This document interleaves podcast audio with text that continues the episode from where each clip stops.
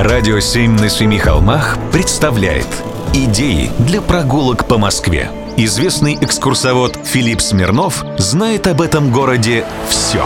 Прогулки со Смирновым. Здравствуйте. Раньше в Москве было много темно-красного цвета на фасадах.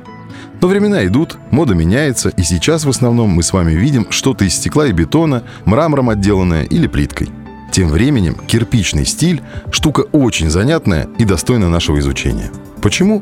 Да просто потому, что с косметикой и фотошопом любая дурнушка может похорошеть. А дома из одного материала да без отделки построить могут только талантливые архитекторы и строители.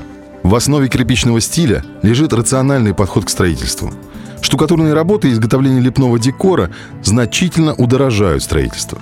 Однако кирпичный стиль давал архитектору и строителю дополнительные обременения – Фигурная кладка, точный расчет материала, использование кирпича разных цветов и типов, сочетание кладки разных типов, верстовой и тычковой, круговой, арочной. Все эти детали демонстрируют точность и пластичность выразительного языка кирпичной архитектуры при всей бедности средств этого стиля. Помимо отсутствия затрат на штукатурку и лепной декор, то есть экономной экономики, немаловажным соображением было относительное постоянство цветового решения.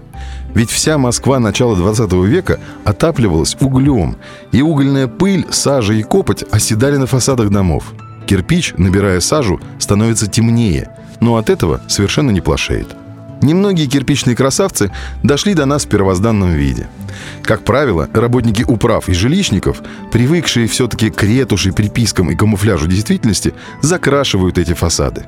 То в желтый, то в белый, то вообще в непонятно какой. Вот, например, стоит в первом Неаполимовском переулке дом, который построил Шухов для себя самого.